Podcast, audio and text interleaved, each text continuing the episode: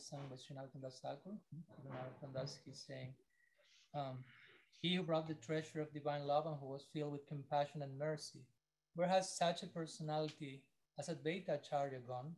Where are my Sarup Damodar and Rupa Goswami? Where is Sanatan? Where is Raghunath Das, the savior of the fallen? Where are my Raghunath Bhatta and Gopal Bhatta? Where is Krishna Das Kaviraj? Where did Lord Gauranga, the great dancer, suddenly go?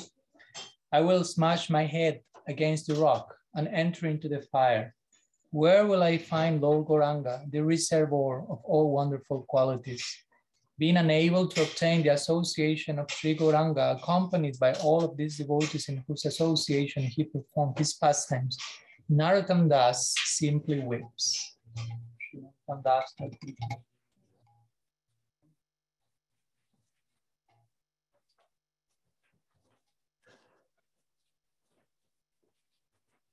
Jaya Sri Krishna Chaitanya Yeah.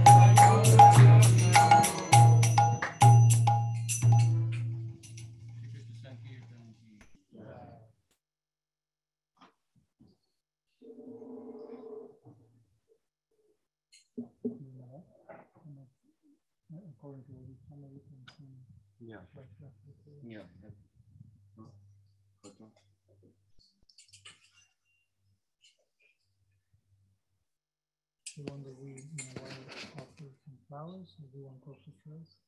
Pardon me? We have some flowers to the lab. You want to, pass while you are chanting? I'll offer, You want? I'll offer last Okay, afterwards. We can do now. so we offer me while you sing and Yeah, you offer at the end. yeah. You play me down, we play harmony.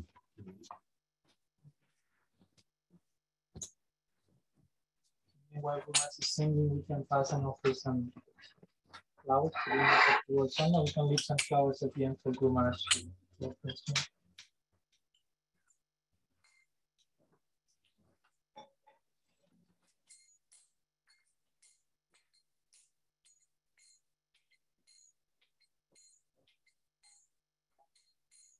ওহে বৈষ্ণব ঠাকুর দয়ার সাগর হে দাসে করুণ করি ও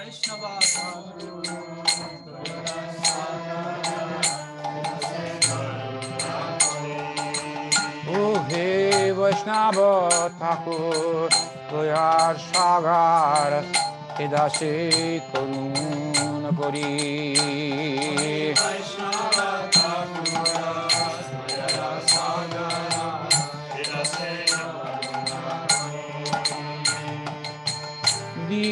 পদ ছায়া হে আমায় তোমার শরণ ধরে।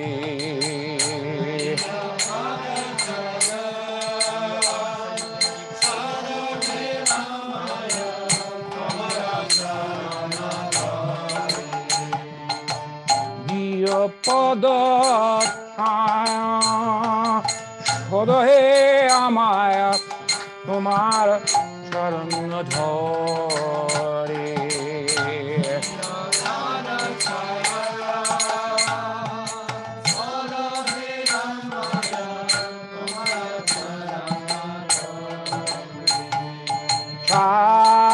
বেগদমে ছয় দোষ সধি ছয় গুণ দেহ দাসে।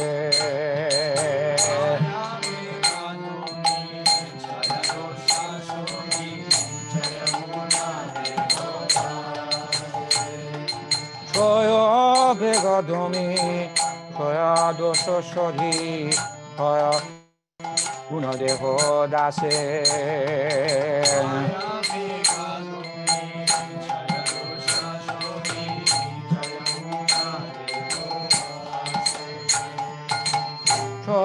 সৎসঙ্গা দেহ আমারে বসেছে সঙ্গের আসে। সৎসঙ্গা দেহ আমারে বসেছে সঙ্গের আসে। ছয় সৎসঙ্গা দেহ আমারে বসতে সঙ্গের আসে।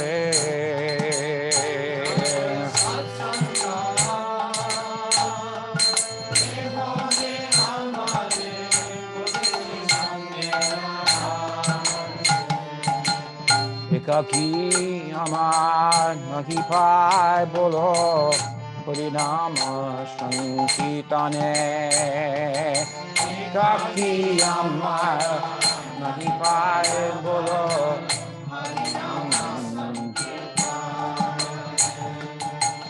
একাকি আমার নাকি পায় বলো হরিনাম সংকীর্তনে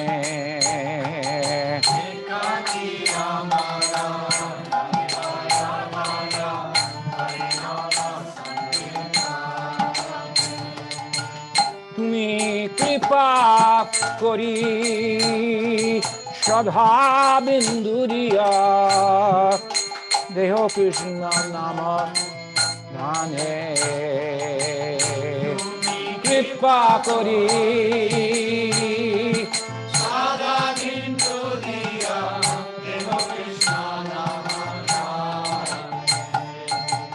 তুমি কৃপা করি। শ্রদ্ধা বিন্দু দিয়া দেহ কৃষ্ণ নাম টানে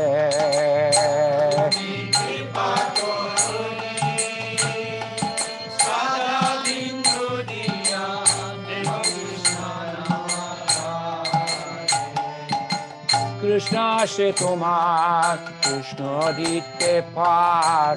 তোমার শক্তি আছে।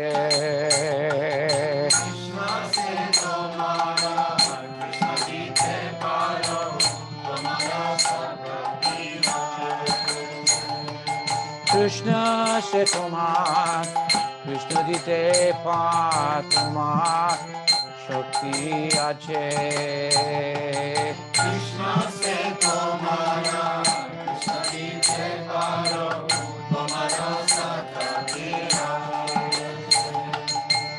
আমি তু গঙ্গা কৃষ্ণ কৃষ্ণ বলি ধাই তাব পাচে পাচে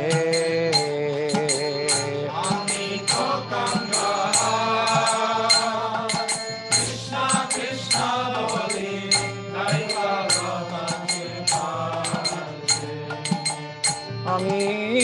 গঙ্গা কৃষ্ণ কৃষ্ণ বলে ধায় তাব পাচে পাচে।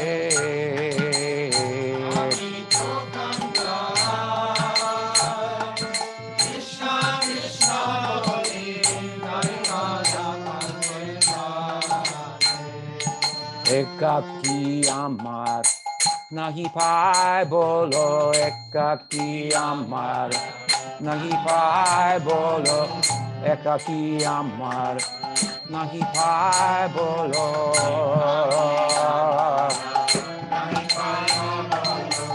হরিনাম সংকীর্তনে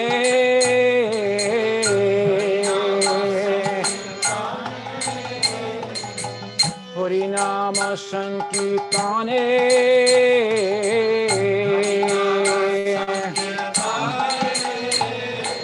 তুমি কৃপা করি শরবিন্দু দিয়, দেহ কৃষ্ণ নাম দানে। তুমি কৃপা করি শরবিন্দু দিয়, দেহ কৃষ্ণ নাম ধানে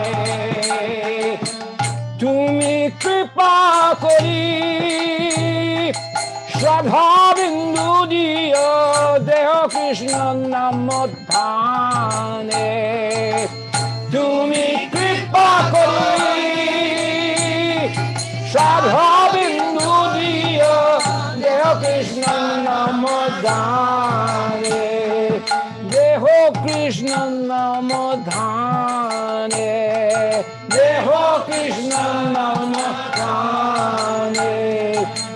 বৈষ্ণব ঠাকুর দয়ার সাগার বৈষ্ণব ঠাকুর দয়ার সাগার বৈষ্ণব ঠাকুর দয়ার সাগার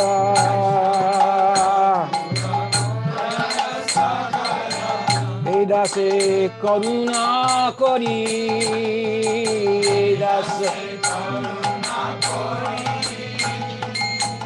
প্রিয় পদচয় সরহ amaya তোমার charan দোরে প্রিয় pada Jai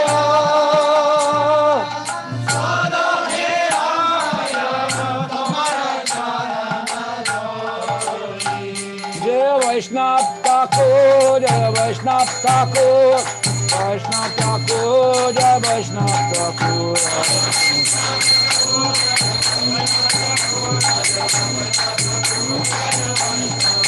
Vaishnav Thakur, Vaishnav Thakur,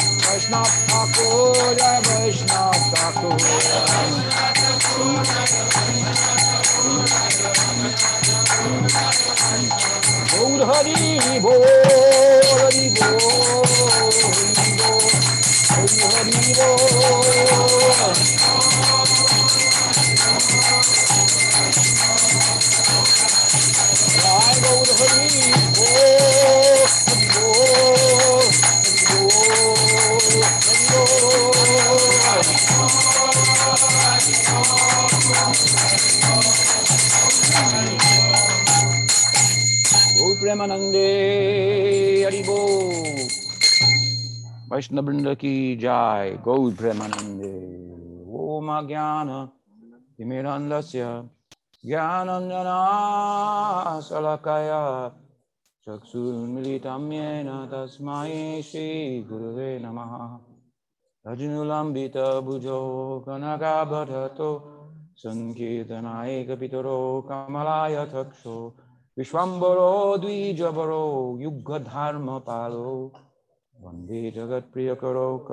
Kanagabhatato वंदे श्रीकृष्णचैतन्यनित्यानन्दसहोदितौ गुरुदाय पुष्पवन्तो चित्रो सन्दोतमुदो वन्देऽहं अभय चरण सुखो। सुपदो परमानन्दो, सुन्दरो सुबलप्रियो। हे कृष्ण कृष्णा करुणासिन्धो दीनबन्धु जगत्पते। गोपिका गोपिकाकान्त Radhakanta Namostute Tapta Kanchan Gaurangi Radhe Vrindavaneshwari Vrishabhanu Sute Devi Pranamami Hari Priye Shri Shidaji Gopal ki jai Shri Gauri Vaishnava Guru Parampara ki jai Gaur Bhakti Brinda ki jai Gaur Premanandi Guru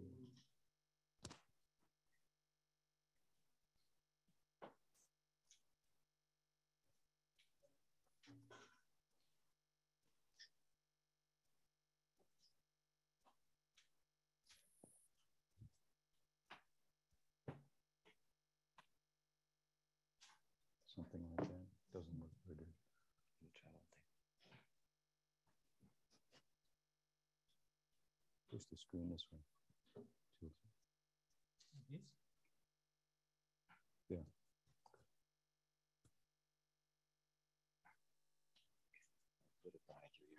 Yeah. That's good. Yeah. That's good.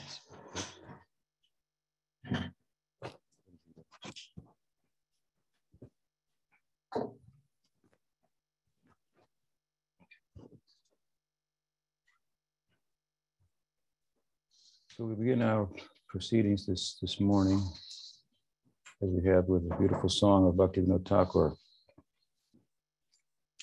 In this, in connection with honoring the passing of uh, Shriman Dhruv Chandra, Bal Chandra. Add a little humor to, to the event. Maharaj asked me if we could offer our arti to, uh, I thought he, uh, what he intended, I'm not sure, but I thought he was asking, would it be appropriate to offer arti to the picture of Dulal Chandra? And I replied, you can offer arti to a cow, which he took to mean we should offer an arti to a cow. so, a little confusion there. Um, but uh, I thought it would be better given the space and so forth to begin in this way which Maharaj had also suggested we sing this song and offer the Pushpanjali without the arti. But after all, Hinduism is quite a worshipful uh, culture. So there's, it's hard not to think of anything that could be worshipped with the right understanding in the panentheistic perspective of Gaudiya Vaishnavas in particular. So today we honor the passing of Dulal Chandra, godbrother of mine and uh, disciple of A.C. Bhaktivedanta Swami Prabhupada, our Guru Maharaj, and uh, someone that many of you who are listening today uh, have known, have heard his uh, discourses. Um, but I encouraged him to um, record and so forth. Some of you personally served with him um, at a time that uh, shortly after he connected with me, or we, connected together, and uh, some lived under his uh, auspices there at Ananda Ashram for some time, and others uh, may have known him even before um, I knew him. He's the same age as myself. He would have been 73 this year, which I'll turn in a couple of months. and um, well, he lived a very colorful uh, life and the colorful uh, Vaishnav light, life.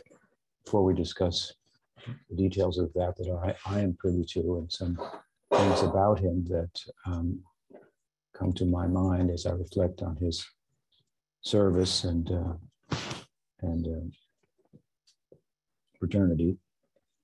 Um, the song of Bhaktivinoda Thakur is uh, a beautiful Bengali song in which he petitions the uh, venerable Vaishnavas, um, who he describes figuratively as an ocean of grace, ocean of mercy.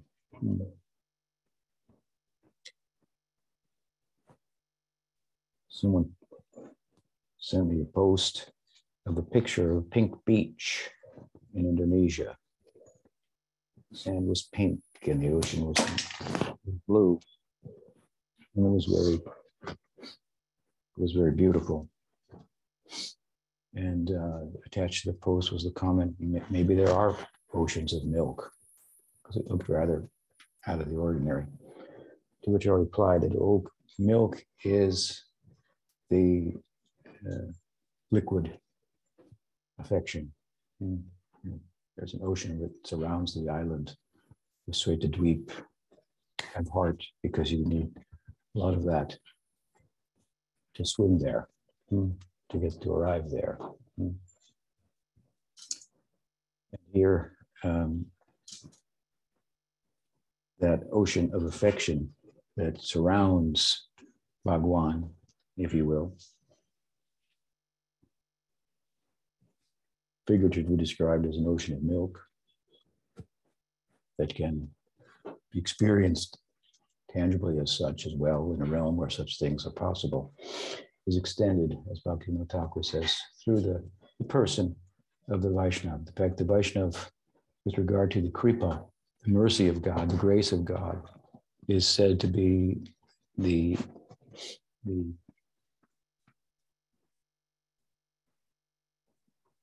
particularly the, the manifestation of the mercy of Bhagawan, the grace of Bhagawan. And this refers to the devotees, the Vaishnavas in this world who have uh, experience of the suffering of others and who may have suffered themselves hmm, in the course of um, uh, receiving the grace of the Vaishnavas. And as a result, being able to systematically participate in sadhana, which I often describe as an effort to accrue more grace. Hmm. A very different type of practice than the sadhana or the spiritual practice of traditions such as Gyan and Yoga, which are also which also have a, a transcendental goal in mind. They're very much effort based. Hmm. There's quite a difference in our effort, which is, as I say, an effort to acquire more grace. Hmm. So they start us on that course. And as I say, such uh, siddhas who have arrived at um, their destination through sadhana have experience of the suffering of people in the world. So they're naturally uh, compassionate and empathetic towards them in, in ways that Bhagawan, being aloof from the world and never having suffered, and as such doesn't have direct experience of, um, may not be as readily able to uh, express that empathy, but he does um, through the agency of his sadhana. It's not that he doesn't have compassion for the world. He knows how it works, what the problem is.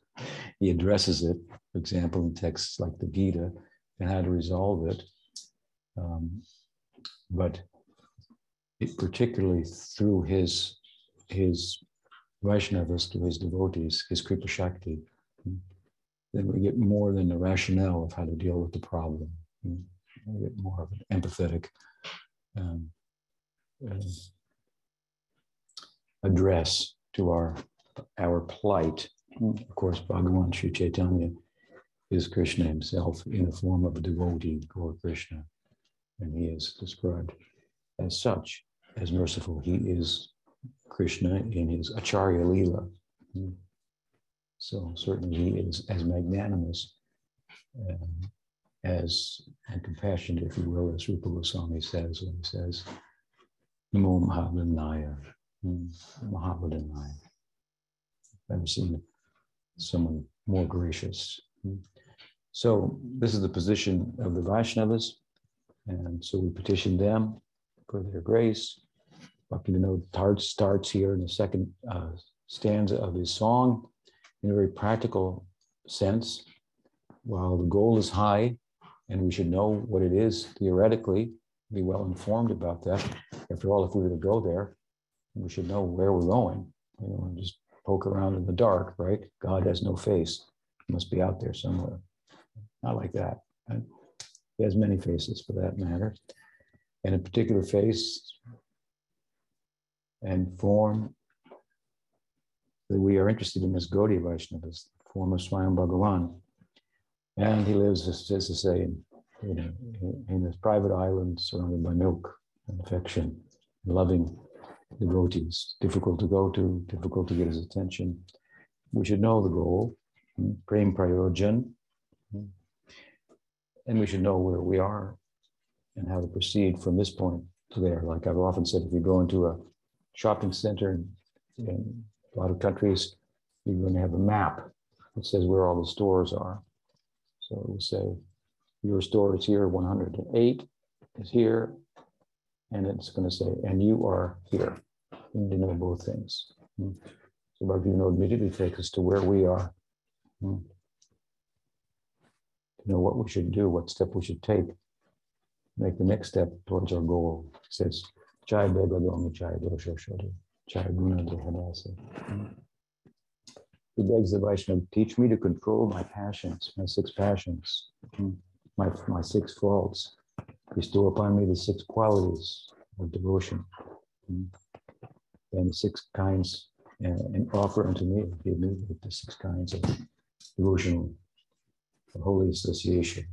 So very pragmatic, very practical um, verse. I was asked the other day, as you may recall during our discussions by Shamdas in Chile.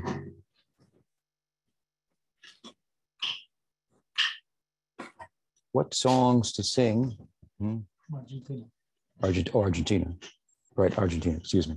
What songs to sing for one who is in the stage of an ardent vritti by which he could acquire the grace of Gaur Nityananda? Well, here, this is a song to acquire the grace of the Vaishnavas who are, to whom we know about Gaur Nityananda. Without Gauridas Pandit, well, it's questionable there would be any deities of Gaur Nityananda. He, the Subal Saka of Gaur-Lila, who was asked by Mahaprabhu to craft the deities of himself into the Nanda Prabhu and begin this worship. So this is a nice song for that purpose. Bhaktivinoda goes on and says that uh, ekaki amal nahi pai bolo harinama sankirtan. I don't find it alone. I don't find the strength hmm, to carry on with the Sankirtan of the holy name of Hari. So bless me by giving me some faith, a drop of faith, which I contain the great treasure of Krishna Nam. It said that Nam is given by Nityananda Prabhu hmm, for the price of one's faith. Bhaktivinoda talk about another nice song in this regard, the marketplace of the holy name, describing how Nityananda Prabhu set up a shop there. He's selling the holy name hmm, for the price of one's faith. Not much in one sense. In another sense, your faith is what you are. As the Gita says, Shadhoayam Purusha. A person is their faith. Hmm. We want to acquire a faith in Vaishnavism. Hmm. That may, that, that may the person may be identified with that as a unit, personified form of such faith in the world. It serves as a beacon of light to others. Hmm.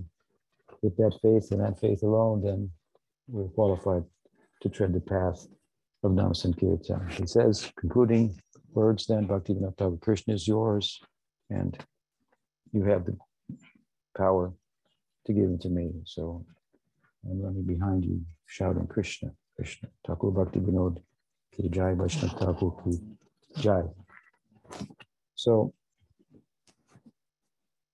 Um, with that, let me say a few words about uh, Chandra. Um, I met him later in his life, um, and um, we had many uh, intimate conversations together. And in some of those conversations, he uh, uh, revealed to me about his earlier life, aspects of his earlier life that were very, very colorful, very, very, uh, uh, you would be glued to the chair to hear them.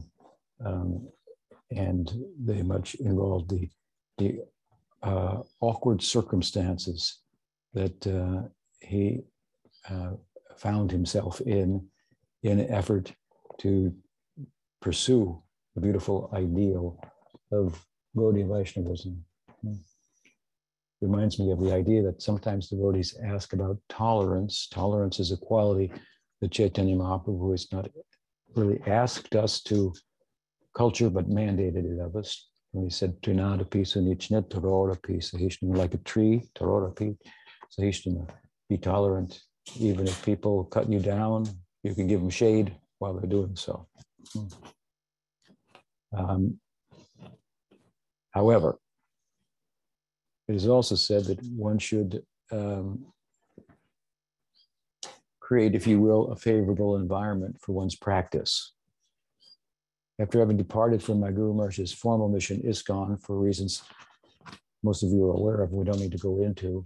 Some years later, I met a God brother who told me that, you know, you should come back to ISKCON because there's a lot that you, you, you could grow in tolerance. Hmm. I said, I said, I got enough to tolerate in the circumstances I've created that are favorable for my practice. I don't have to go someplace to find it. Hmm. It finds me. Hmm. The need to tolerate finds us wherever we are. So we should, the two, both mandates are there. Create a favorable place for your practice. So don't, don't let this idea of tolerance, don't abuse the idea by misunderstanding it and think that you have to keep yourself in a place that's not favorable for your practice. Hmm. So Dulal Chandra, by force circumstance, like many of us, um, have uh, found ourselves in less than ideal circumstances that don't sound exactly like circumstances in which the Goswamis were doing their bhajan and, and uh, uh, Chaitanya Mahaprabhu and his associates were relishing Nam Sankirtan. Of course, we were part of a mission created by Prabhupada, which was an extension of the mission of Bhakti Siddhanta Saraswati Thakur, which was envisioned, if you will, by Bhakti Thakur in terms of his desire to have a systematic way to propagate Gaudiya Vaishnavism and make it known, um, bring it onto the stage of the world's uh, religions, that it might be objectively uh, considered hmm, in terms of its theological insights, and he had confidence if he could get it on that stage, that it would shine very brightly. Hmm. And uh, we're still trying to do that. We, we, we, we, we have, to some extent, again, through the formation of a, of a systematic mission that, uh, that, uh, under the auspices of Bhaktisiddhanta Saraswati Thakur, son and uh, successor in all respects of uh, Bhakti, Bhakti Vinod Thakur. Um, and then the extension of that that went worldwide in the form of my Guru Maharaj's uh, mission. These uh, missions were dynamic in their um, uh, scope, uh, in, in, their, in terms of their uh, intention, and um, certainly facilitated many uh, devotees to come within the fold of Gaudiya Vaishnavism. But in the words of Bhaktisiddhanta Saraswati Thakur himself, who was perhaps the first person to form a formal, hard, so to speak, uh, institution. There was a soft form of the institutionalization of Gaudiya Vaishnavism, of course, that occurred through the pen of the Goswamis who took the ecstasy of Chaitanya Mahaprabhu that I've compared to a waterfall that is just stunning, difficult to approach. Hmm? But out of the waterfall of his ecstasy, they turn it into a lake that you could approach, drink from, bathe in, take advantage of it by, by locating that ecstasy, if you will. And there's no religious figure in the world who uh, serves as a better example of, of, of, a life of ecstasy in, in love of God hmm, than Sri Chaitanya. That's an objective fact. There are other ecstatic persons in the history across culturally uh, of, of, the religious world, the world of mystics, but Chaitanya Mahaprabhu's ecstasy is, uh, is of another order altogether.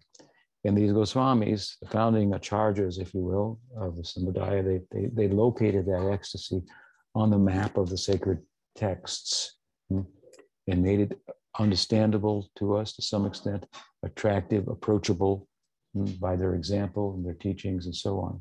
So this is kind of a soft form of institutionalizing and bringing people then within the fold, but a, a more hard form of an institution. I perhaps, um, as I say in history of the Vaishnavas, Gaudiya Vaishnavas and Bhakti Siddhanta was the first to, to do that. And then to take it around the world, as my Guru Maharaj did. Pujapad Sridhar Maharaj used to like to say, the idea came in Bhakti Vinod.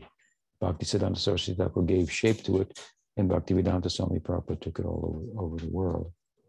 And I would add, the Puja Maharaj causes to reflect back on it.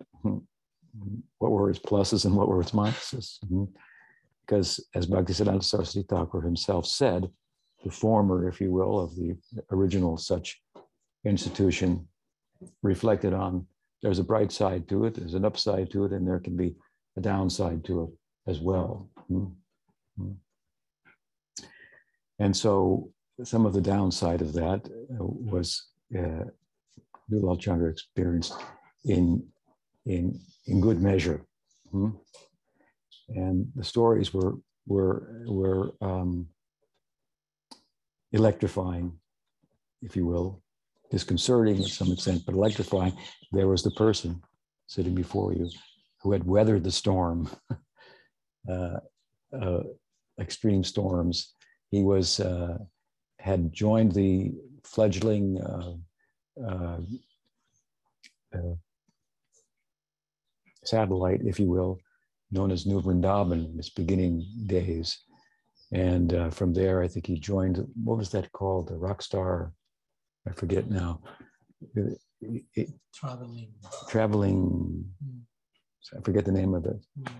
With a bus and actors and musicians traveling around as, as young people would do in those days anyway, um, and putting to music and, and drama and whatnot. Uh, the road show, I think it was called, mm-hmm. traveling road show. Mm-hmm. Vishnujana Swami um, leading the leading the troupe, if you will, um, which something that Prabhupada reined in at a certain point. So I think we should close that down, that sector. Um, and, uh, and, and then uh, a, a, resident of uh, a rural community in West Virginia, um, which over the decades came to be prominent and in some ways that you wouldn't want to hear about. Uh, and Dulal Chandra was there for all of it. He was the accountant. Hmm.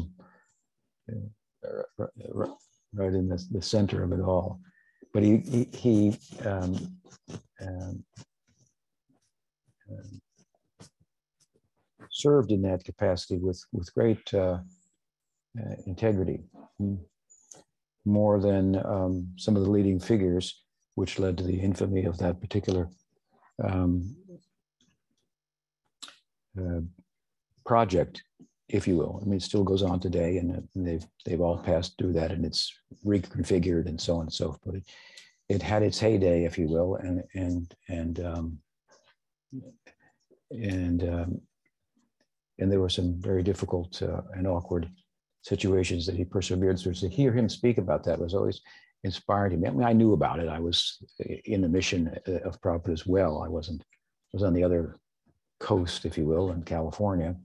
Um, I had visited there once or, or twice, but uh, he, he lived through it all and it's quite a story. So to hear him tell that like a survivor, you know, it was, uh, it was uh, riveting and uh, inspiring. And I just mentioned this to you because again, we all find ourselves to one extent or another, we may in such circumstances and we have to see, see through them, if you will, and, um, and try to create a favorable situation for ourselves for our practice. We have that freedom, and freedom is given to us. Actually, we're charged to do that. So we should know that. Hmm? Um, don't we shouldn't always look just to be told what to do. We should we should we should learn to think. Hmm, the guru tells us what to tells us what what to think in a very rudimentary sense in the beginning, but more than that, he teaches us or she teaches us how to think about what to think. Hmm how to think about it, that's going to take us from the Kanishta neophyte orientation, the generous idea of a Prakriti Bhakta, material devotee, just like it's an oxymoron. It doesn't make a lot of sense, but Vaishnavas have, have um, in Bhagavatam has invoked this term, Prakriti Bhakta. How can it, how can it be a Bhakta and be material? Well, we find ourselves in in, in, in, such a situation, and we need to grow beyond it hmm, from a neophyte um, orientation to an intermediate orientation where things are no longer black and white, they're gray, but, but the grayness is comforting. It's just, it, it makes for a broader understanding of the depth of what I'm involved in. And how verses have different meanings, and there's more than one right one, and so on and so forth. Um, so it's for thinking people, actually. Mm-hmm. Prabhupada often said he wanted to create uh, independent, what was his term? Independent, independently minded. Independently thoughtful hmm? Independently thoughtful. Independently thoughtful hmm, persons.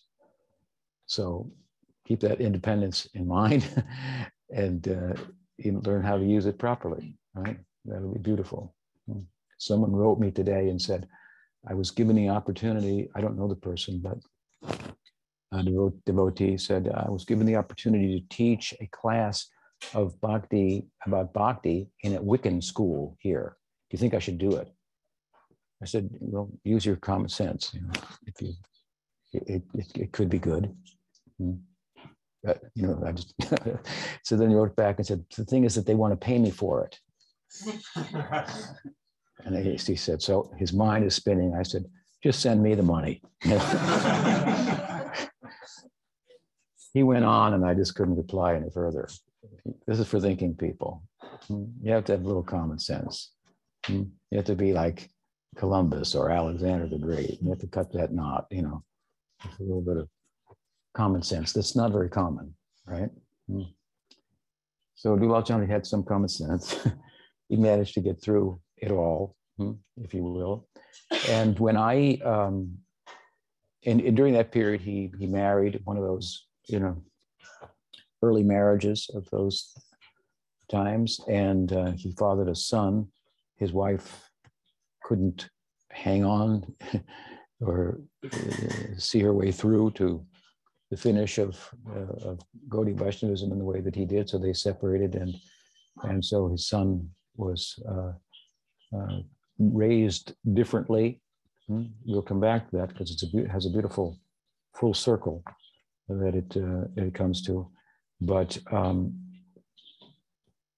but when when I met him, um, at that time I had been visiting uh, some devotees in North Carolina, uh, requested as I was by um, um, Karnamrita, whom I mentioned yesterday, godbrother of mine that passed in recent times as well, husband of Arjun City, who's often the moderator for the Sunday uh, uh, Zoom talks that we have. Mm-hmm. And um, he, we would listen to my talks or read things that I had written, and uh, and he reached out to me and invited me to come. I, so I came. That time they were living in in Baltimore. I come once a year for three days and talk and I was able to capture Arjun City's faith as well, which was comforting to to uh, to to uh, whose faith I already had, if you will. And at some point, they moved to North Carolina, hmm, which was an interesting uh, development there. And um, Dulal Chandra had been part of the development where they lived.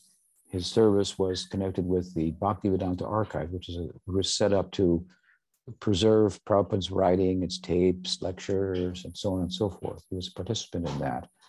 But by the time that I came there, um, there was some disagreement hmm, uh, amongst all those involved, few in that particular project. And Dulal Chandra, and at that time, his wife, Bhakti Rasa, hmm, who's still his wife, um, second wife, um, were living in, in, a, in a, another town, not a couple hours from that, what was called Prabhupada village. You couldn't have named the place worse or wrong, more wrong. It was so far from a Prabhupada village that when I came there, I, somebody went and stuffed all the mailboxes with propaganda against me.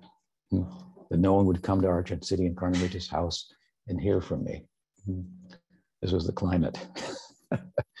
Some came nonetheless with their cautions and with their neurosis and their and their uh, understanding of of what it meant, uh, what what Prabhupada's teachings were were all about, and so forth. Which, by the grace of good association through Pujapad Sridhar Maharaj and others in my life, I had I had grown, as I said, to understand a little better. Prabhupada took it around the world, and Sridhar Maharaj caused us to think about it, what it really was what, what, what the institution was for, what was its purpose, what's the, what's the goal, hmm? to think deeply about it, about all those things said that your Guru Maharaj put into your heart hmm? and didn't let you think, hmm? stopped your mind, which he did. Prabhupada stopped us from thinking without trying. He just stunned us. He said, think, we just believe whatever he said. It didn't matter what he said. Hmm? He had completely frozen our minds, if you will, and entered our hearts and then come up and made us think try to logically support you know whatever he said to the extent that we felt we had to which just wasn't very much so um, he said you, you, you, those things that he's put in your heart now you have to reflect on them now you have to find him in his apparent absence. What is the meaning of all those uh, things that he shared with you in depth and so on and so forth?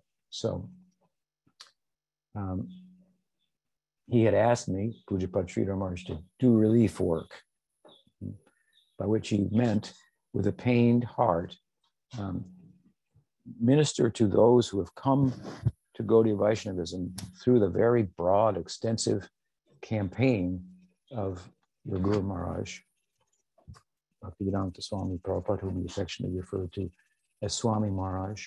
Hmm? Do relief work for those who have come through that campaign that are losing sight of what it's about for any number of reasons. One of them being the shortcomings that inevitably, inevitably, inevitably may arise in an institution.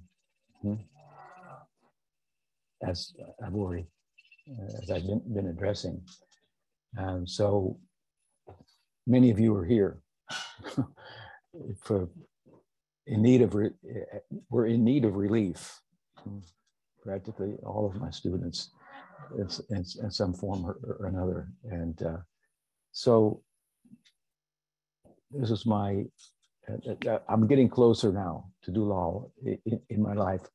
I want to just relate a little bit of the history as it comes to me. I wasn't there yet.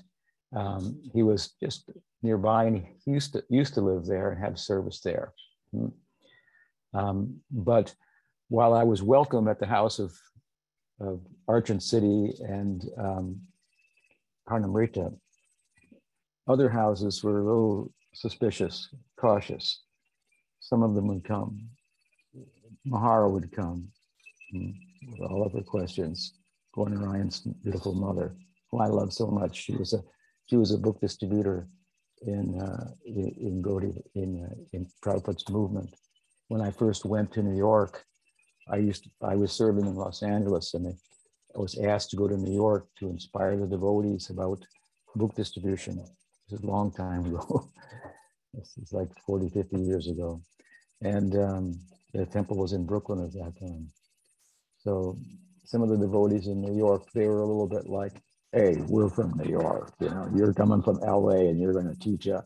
I didn't really have, I was asked to go there. So you know, I went.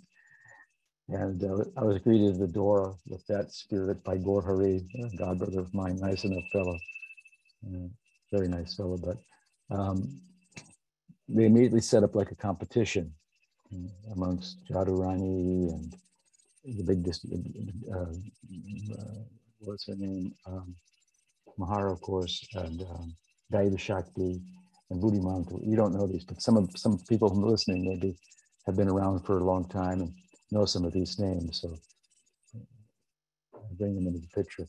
And so we were all sent out to different places to distribute. And of course, the New York devotees were all supposed to like outshine me in numbers of books sold and so forth.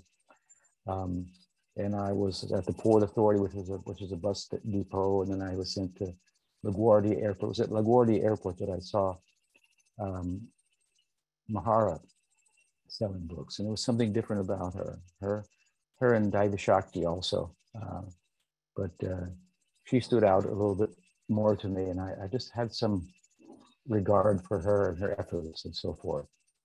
In subsequent years, as New Vrindavan developed and she became a member there and became a collector, I used to follow a little bit. How is Mahara doing?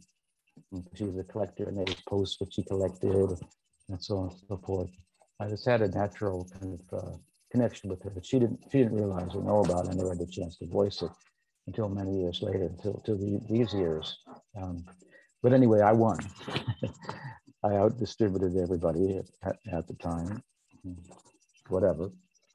Um, but Mahara in North Carolina, she would come um, and question and wonder and then ask further questions of Arjun City and Karnamrita, and they he, he actually is following Prabhupada. You know, he says it a little different, uses a different vocabulary, but, and this is the teaching, and you might have thought it was like this earlier. They very much helped her and so forth. And, and so gradually some people from the community came. In fact, one of the beautiful things that happened is that they were trying to build a temple in Prabhupada village, and it was like more like the hat, you know, the Hatfields and the McCoys. It's an old saying, like from the Appalachian Mountains, each party, families got shotguns and warring with one another over, you know, whatever. Um, so there was a constant warring over over philosophy. The arguments on each side weren't even philosophical uh, in, in, any in any real depth. Certainly wouldn't interest a philosopher. Um, eh, and and they had a temple that they were trying to build, but they, they couldn't get it together, you know, enough to cooperate and agree to build the temple. And so the deities that had been purchased for the temple, they were relocated temporarily in the house of Archon City. So the, the, deities came to Archon City's house, and that's where I was, was residing and, and, giving talks. You know, I was coming for over the years a, a, few times. You know, every year at least once, maybe twice. I used to chuckle and think they wouldn't let me go to the temple that wasn't built yet. I was not allowed to go there, but the deities for the temple came to the house that Vaishnav house that hosted me. but they couldn't put the do the math. they pointed it out a couple of times, but they many, but gradually we had some, we were able to um, help the devotees do relief work. At a certain point, Mahara started bringing her son, going around. He kind of picked up on my talks and used to uh, relate them back to some extent to his father and say, he's, he's, hard to listen to, but if you pay attention, he, has got something to say there. Mr. Singh, God brother of mine, um, Mahara's husband. So through this group, at any rate, of devotees in this area of North Carolina, I was introduced to the fact that Dulal Chandra, who previously served for the archives there at this so-called Prabhupada village, was living in Winston-Salem. I think it's a couple hours away, and that he had programs there every now and then. And um, would like to invite me. I, I don't know if he came to any of the programs that I gave in uh, the Prabhupada village, but he had, and his wife, Bhakti Rasa, always like a, the, it was in their DNA, if you will, to invite Vaishnavas. And I bring this up because this is the kind of samskar that we want. The last thing we want is a samskar for keeping Vaishnavas away. Hmm? That I found in that Prabhupada village, as I've explained. Hmm? Samskar for doubting them. You look at the life of Prabhupada, hmm? how he explains his own childhood under the care of his loving father. What does he say about his father? His father had a samskar for hosting Vaishnavas to a fault. Hmm? Anything that moved and pretended to be a sadhu, he would invite them into the house? Hmm?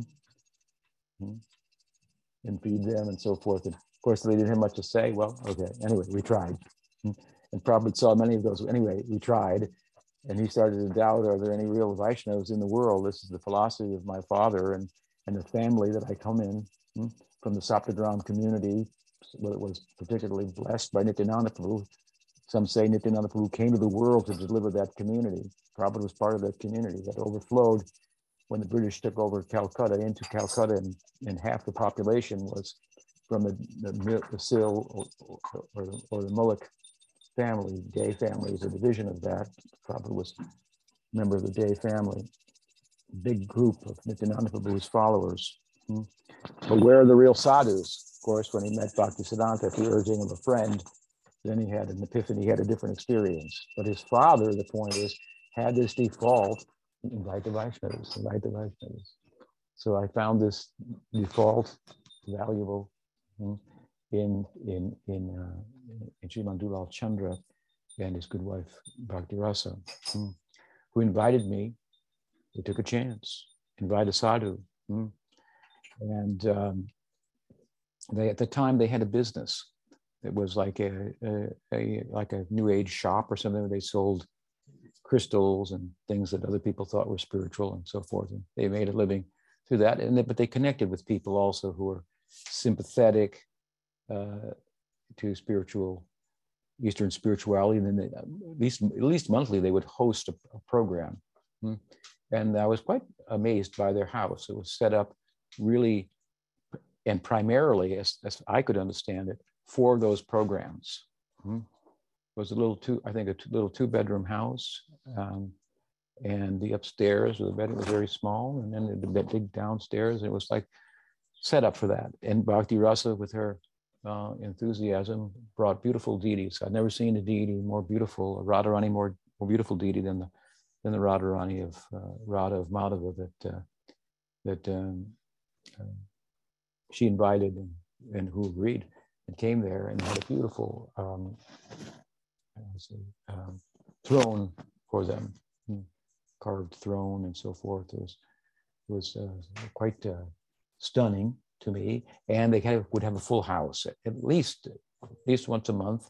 And aside from that, Dulal Chandra was giving Bhagavad Gita classes uh, weekly, maybe like every Wednesday night, and he had a small community of people, probably coming from that larger community some people who became more interested and he was teaching them Bhagavad Gita. So I was very inspired by that setup far more than, than the, than the, um, the uh,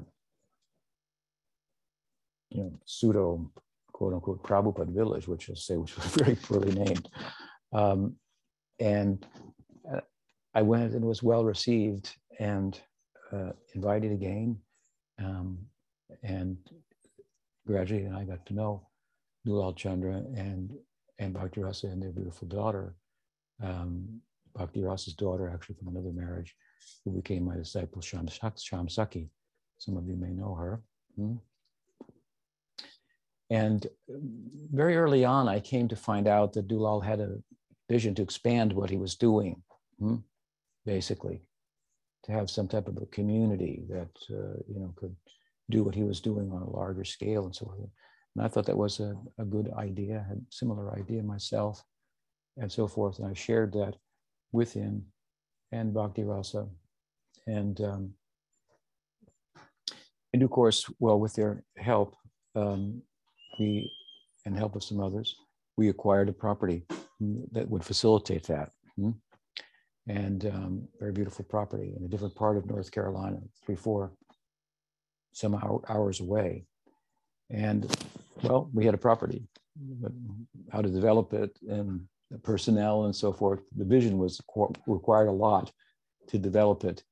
Um, and uh, you know, I'm a small person myself and hardly, you know, an organizer or a manager.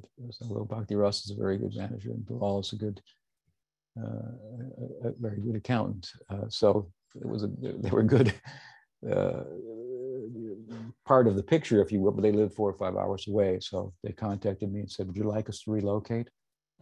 I said, Well, you know, I thought to myself, They're going to sell their house? They're going to, they'd have to sell their business? Hmm? And they're asking me, Should we stay where we are? Hmm? And with the money that we make, hmm? they had previous, previously, they had been giving 50% of their income to print Prabhupada's books to the book fund. Now they wanted to give that donation to myself and the vision that you know we shared uh, and so forth. So they asked should we move or should we just stay here and then send the money? And i thought i said well there's nobody here now. If you're here we'll at least have a base. Hmm, something so they moved they sold their business they sold their house i was i was i was inspired by that example hmm. And the house that they bought, we named it Ananda Ashram, and they turned it into an ashram. Now you have to think what that means. Hmm? You're 70, you know, let's say years old, and uh, Dr. of course, is, is, is, is younger, not sure her age, but um, they their children, uh, each from different marriages, were already grown and out of the house and so on and so forth. And they're going to turn there, and they had a nice house, their own peace of mind, and they were doing preaching it's all set up, it was successful. Now they turn their house into an ashram. Hmm. Well, that's a, uh, quite a quite a sacrifice to do, uh, especially when uh, ashrams in the West they tend to have a lot of tryouts. You know, in the in the door and out the back door, and you start to build something based on these young men and women have joined, and the next thing, these young men are getting together and going somewhere else. It happens. So it's hard to hard to build uh, with that type type of a base.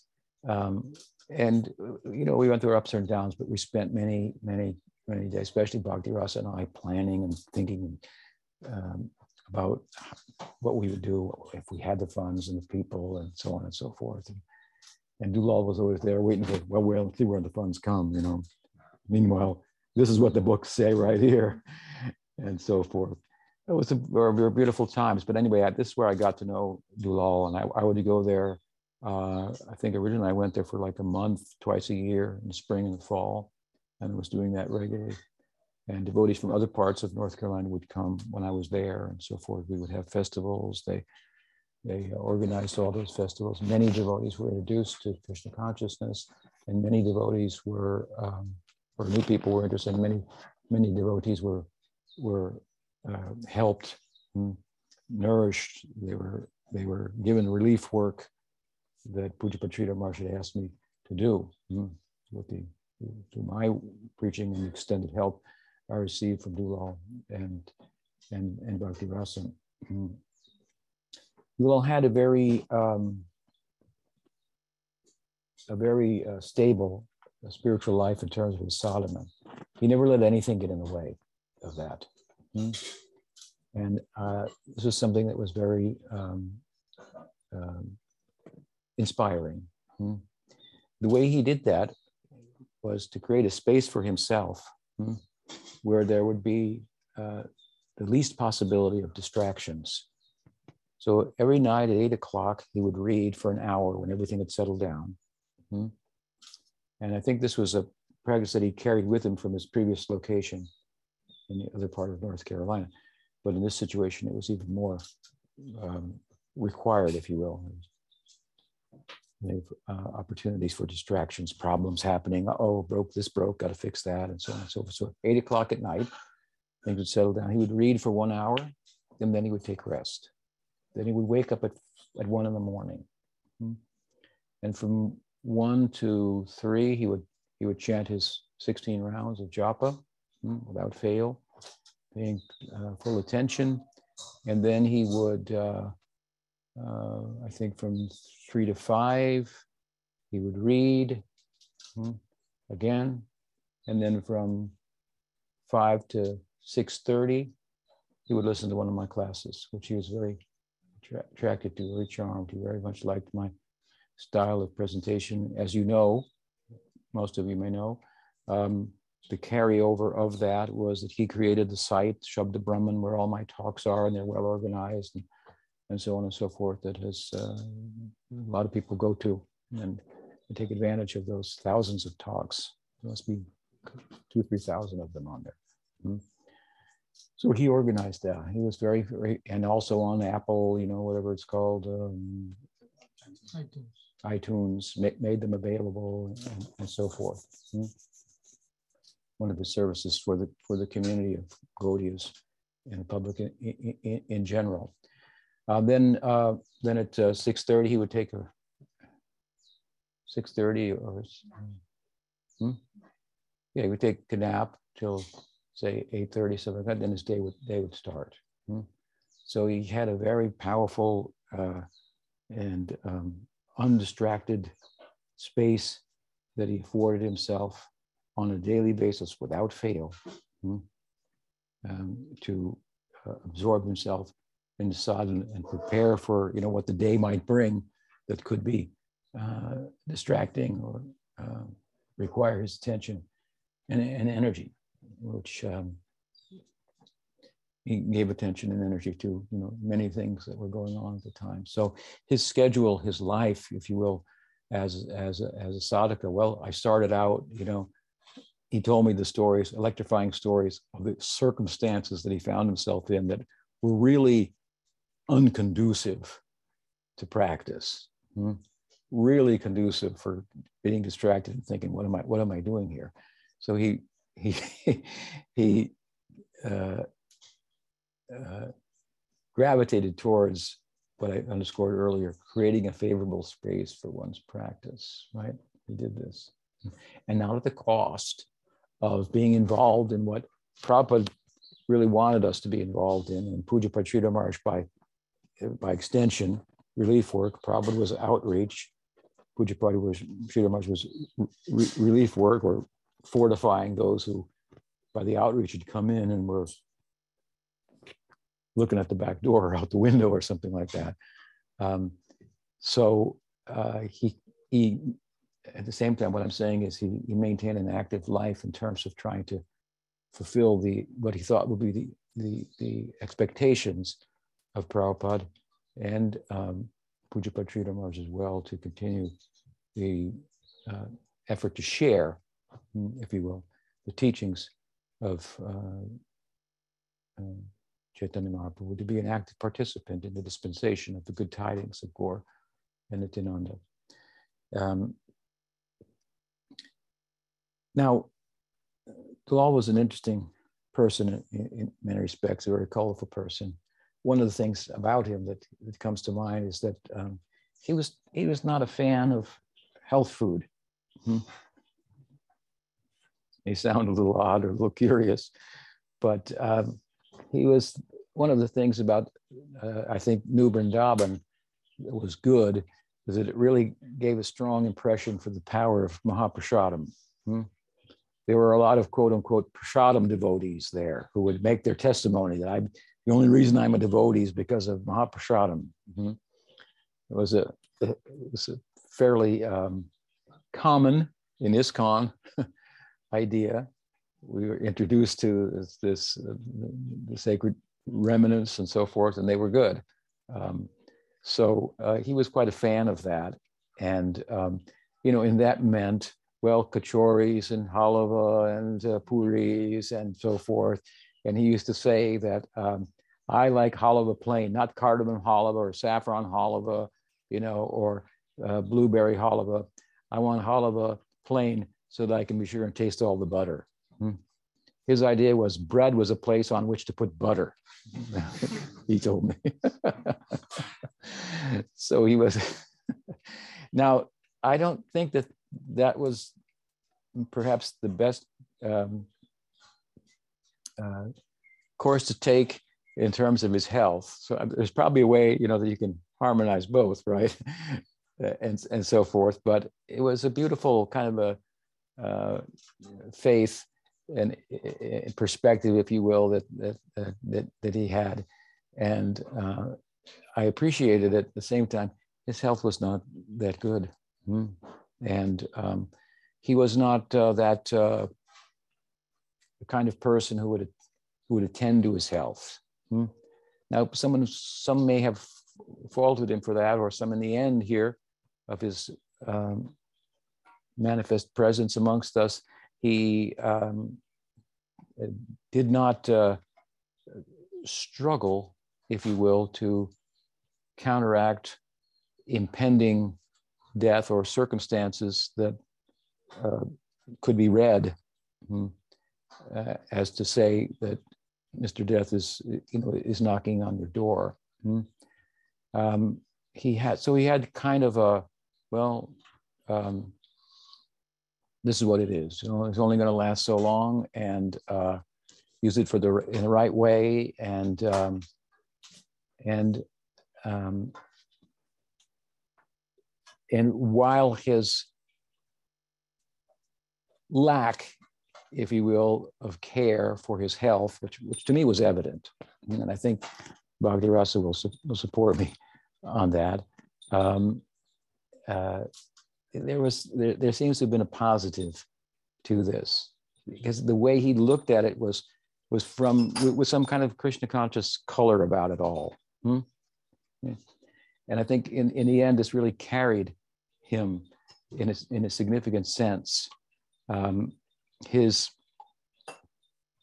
he would tell me that his health was deteriorating.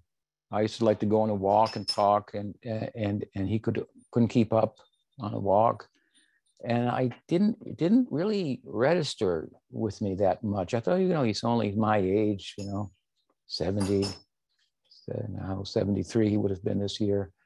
It didn't register with me that much that that that that he was close to death. But as I think back, and especially when I think back to the last time I visited, which was only about three, four months ago, hmm, he was speaking about um, leaving the world setting things up for his wife, making arrangements and and so forth. At that time, his wife had gone on a diet herself and a health kind of binge and and wouldn't buy other things, so he was forced to, to go along with it. And he looked healthier than I had seen him. He had lost weight and so forth, and he was talking. I, I must have been three, four, five times. He he spoke like this, as if he had some sense that he was going to pass from the world and it wasn't far away. And I have to say honestly, I didn't I didn't think I think that that was probably accurate. It didn't seem. Of course, I wasn't privy to all of his health issues. I knew that he had high blood pressure and a couple of things that happened when I was there over the years visiting and so forth. And but um, he really had a strong sense about it, and he was resigned to it happening. Hmm?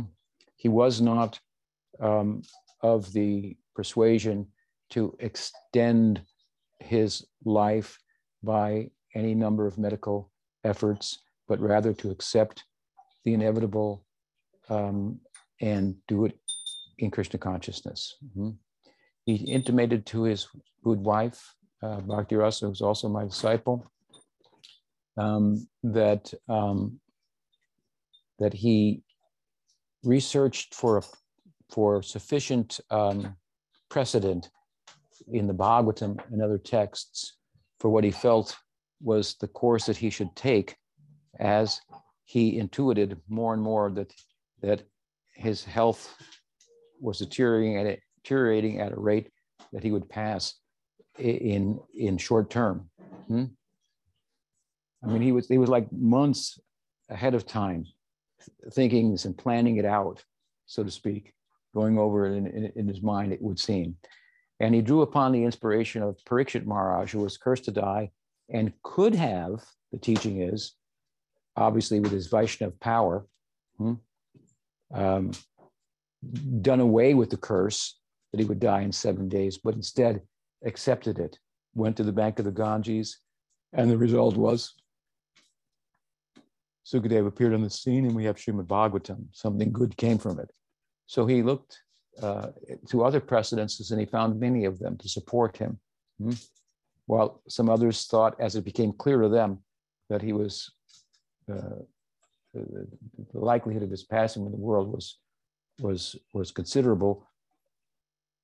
Go to the doctor, get this, do, do something about it. You know, they have this cure, they have that. But he was not of that um, uh, frame of mind at all. And he had prepared himself for months in advance. It's not that he knew mystically that he was going to die at a certain date, but there's some shadow of that, if you will, which is which is inspiring how he dealt with it. Hmm?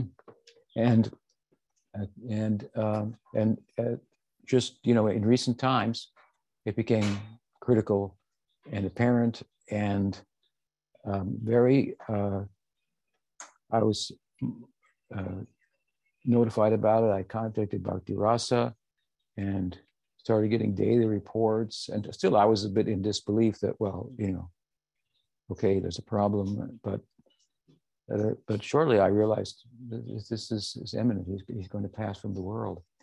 And um, I reached out to a couple of devotees in the community in North Carolina who were uh, uh, involved in you know what we were had been planning to do there, which which we're not going to do now. Obviously, those plans have changed um, um, in terms of building a community there. Uh, but um, word spread like faster than the internet, hmm? uh, near and far. Hmm? And uh, it seems like a caravan of devotees arrived at at, uh, Dulal's and Bhakti Rasa's residence to pay tribute to him. Devotees who were students of mine, who knew him through me, who knew him, some of them before me from the area. God brothers from out of state came, um, who knew him from previous times, from New Vrindavan and so on and so forth. And um, and I, I, I, think that um, uh, as it was related to me with um, some even videos and, and pictures and so forth, that you could not have uh, passed from the world in greater Vaishnav style. Hmm. Really, uh, he, without trying or making any effort on himself, just trying to get out of the way, so to speak. Hmm. Um, many people uh, surfaced and and, and, and some of them who didn't like him that much, perhaps, but knew that he was for real. You know, we have different personalities. We can't always entirely, you know, match minds with one another, but we have something greater, deeper that's in common. And he shined in that regard enough, let's say, to um, um, when news was out and about with regard to his passing, it brought uh, a, a, good number of devotees. And Bhakti Rasa just repeatedly described it to me several days in a row of this happening, of just a beautiful event. The Vaishnavas are so beautiful. The Vaishnavas, she would say to me, the Vaishnavas are so beautiful. Mm-hmm. And um, his choice at the time was to listen to my lectures of um, on Bhakti Rasamrita Sindhu. Mm-hmm. Um, and uh, I called uh, to speak with him, um, and he could not speak, but uh, I expressed my feelings for him, and he wept. Mm. This just a couple days before passing, and um, through his body language and so forth, Bhakti Rasa related to me his uh, gratitude and his the mutual feelings he shared of affection that we had for one another, have for one another, and uh, so it was very um, endearing, emotional, and um, and before um, he, for a short period, became unconscious. He was conscious, listening to tapes. Devotees were coming. He was able to acknowledge them, even get up a little bit and and and and, and thank them. He expressed a desire to feed the Vaishnavas. Mm-hmm. So typically, you know, we have a feast that we provide in glorification of the Vaishnavas. He has provided this feast through Bhakti Rasa. He wanted to has to go shopping and buy for all the Vaishnavas. So we've made a nice feast. this is again his very he had affinity for prasadam and he liked to see it distributed also widely. Hmm. So we've, we've offered that here on his behalf to Daoji Gopal. We'll honor it uh, shortly. But at the point where he um, um, went unconscious for a short period of time, he was uh, surrounded by kirtan, and Bhakti Rasa seemed to know that he was leaving just at the moment that he was. They went to his ear and whispered the Hare Krishna mantra directly into his ear. And in the middle of the mantra, before she could finish, he passed away. So in the middle is Hare. So hmm, it's in the middle of Krishna and Ram. He passed away, we can say, with uh, with the grace that's found within the Mahamantra. And he was dressed then beautifully in uh, in a Vaishnav kurta with, you know, Hare Krishna printed all over it with a walking stick, hmm, almost ready for his next, to enter into his next, next life. There at, at uh, his house, uh, they took care of, cared for uh, some of our, our cows and so forth. And he was a participant in that uh, that type of seva as well as Bhakti Rasa was, who was more active in that field. But he had an affinity for this ideal, hmm, kind of by osmosis, by a, a, little bit uh, caught that caught it. It was a little my own enthusiasm, a little contagious. He caught that, and I was able to help him focus his his bhajan in a way that um,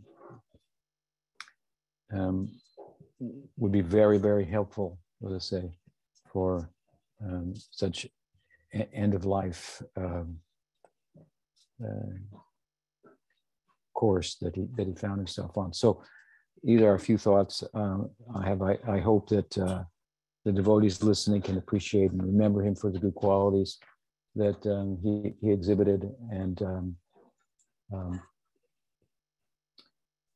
and I ask everybody to show their greatest uh, sympathy and support for for Bhakti Rasa. Mm.